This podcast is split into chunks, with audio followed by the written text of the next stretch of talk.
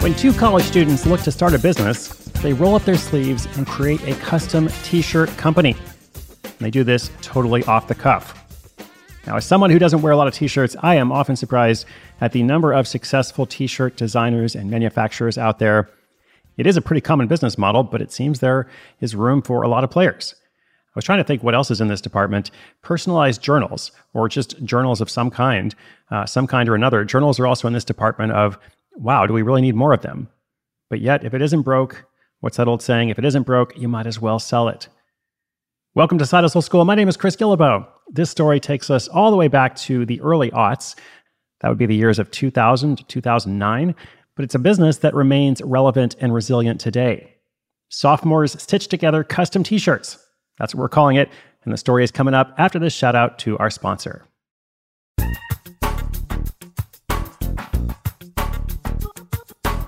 In 2001, Rishi Narayan was a sophomore at Michigan State University. He'd been interested in starting some kind of business, and he was struggling with his chemical engineering degree. His childhood friend Ryan Gregg, a civil engineering major, felt the same. After brainstorming ideas, they landed on the concept of building dorm room lofts and managed to nab a couple of builds quite quickly. But they soon realized this idea had one huge problem students only moved into dorms once a year. That meant the business was really only viable for one week a year, and they needed something to keep them busy the other 51. They scratched that idea and decided to move on to something else. But inspiration for a unique and interesting second business just wasn't coming. So they decided to settle on t shirt printing. There was no real reason, other than the fact that everyone they knew wore t shirts, so they thought, why not? And their hook would be custom prints. They would transfer any design that someone came up with onto a shirt.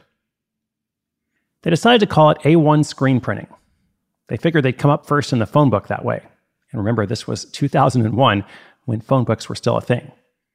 The best part was they didn't have to fork over any money because their plan was to use a local printer and simply act as the middleman. They were the only custom t shirt printing game anywhere on campus, which meant business came fast. College friends who ran university organizations and often needed shirts for members or special events became their first customers. Rishi and Ryan were still studying full time and arranging the t shirt printing on their breaks. But they took additional time to hustle and find business wherever they could. They would go the extra mile to meet other students wherever and whenever they wanted just to get a new sale. Even during those frantic early days, they started to see more of a vision for their little business. They felt they could become the go to place for college students to have t shirts printed cost effectively. And they weren't the only ones to see that vision because students from several other colleges began to take notice. As business increased, A1 screen printing found themselves outgrowing their original setup. But as luck would have it, an opportunity presented itself in the form of a broken down car. And that car was Rishi's. He drove around in an old, banged up vehicle that needed towing more than a few times. On one of his many trips to the mechanic, the tow truck driver happened to mention that he had a screen printing setup he was looking to sell. Given the current state of A1 screen printing, Rishi and Ryan jumped at the chance. They bought the equipment and set up their first official production line in Ryan's garage. This drastically increased their production capacity. More production meant more customers, and more customers spread the word about their business. Rinse and repeat. By the time they graduated and decided to pursue their business full time, they'd already outgrown the garage production line. So far, they'd had great success with their own school and a few others nearby. But in order to really grow the business, they knew they'd have to branch out. So, first, they purchased another local t shirt printer, this one with an actual warehouse space. That business was called Underground Printing, and they liked the name so much, they rebranded their existing operation to match it. Then they introduced another new strategy Rishi and Ryan knew that if they could get official licensing rights for the universities, that would enable them to open stores on campuses and literally become the go to t shirt company for that particular institution.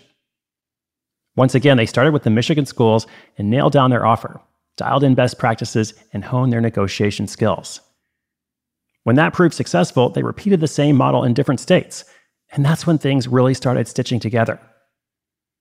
Over the next decade, underground printing grew in leaps and bounds, so much so that what started as a ragtag operation between two childhood friends now has a presence in over 100 colleges and universities. It's also transformed into a multi million dollar business. They've shown that you don't need to enter the corporate world in suits and ties to make serious money. Wearing t shirts will do just fine.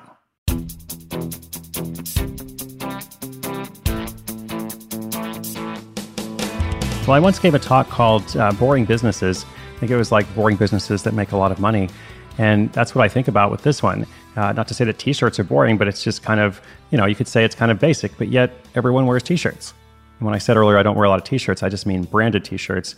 I don't wear a lot of shirts with logos or writing on them. Um, but obviously a lot of people do. And especially with this college and university market, you know, with all kinds of clubs and such, uh, clubs, fraternities, sororities, you know, everything else, sports teams. Well, that is a big business. And so maybe the lesson is if you don't have a passion for something, if you're like, I don't know, what idea could I could I pursue? Maybe you should just do the first thing that comes to mind or the first thing that makes sense. You don't necessarily have to be inspired. You don't necessarily have to do something that you're incredibly passionate about. Uh, because in building this business, they essentially became passionate about it. Became passionate about serving these different groups and learning how to grow the business beyond just you know the people that they knew, and then beyond just their local area, and then to other universities across the country, and so on. So, if you don't have a passion, just start doing something. That's why I tend to say inspiration is good, but inspiration with action is better. Thank you so much for listening. Today's show notes are at sidehustleschool.com slash 1268, 1268. I'll be back again tomorrow. We've got a classroom episode coming up, another couple stories next week, questions and answers, and so much more. I'm really glad you're out there. Take care of yourself. My name is Chris Guillebeau. This is Side Hustle School.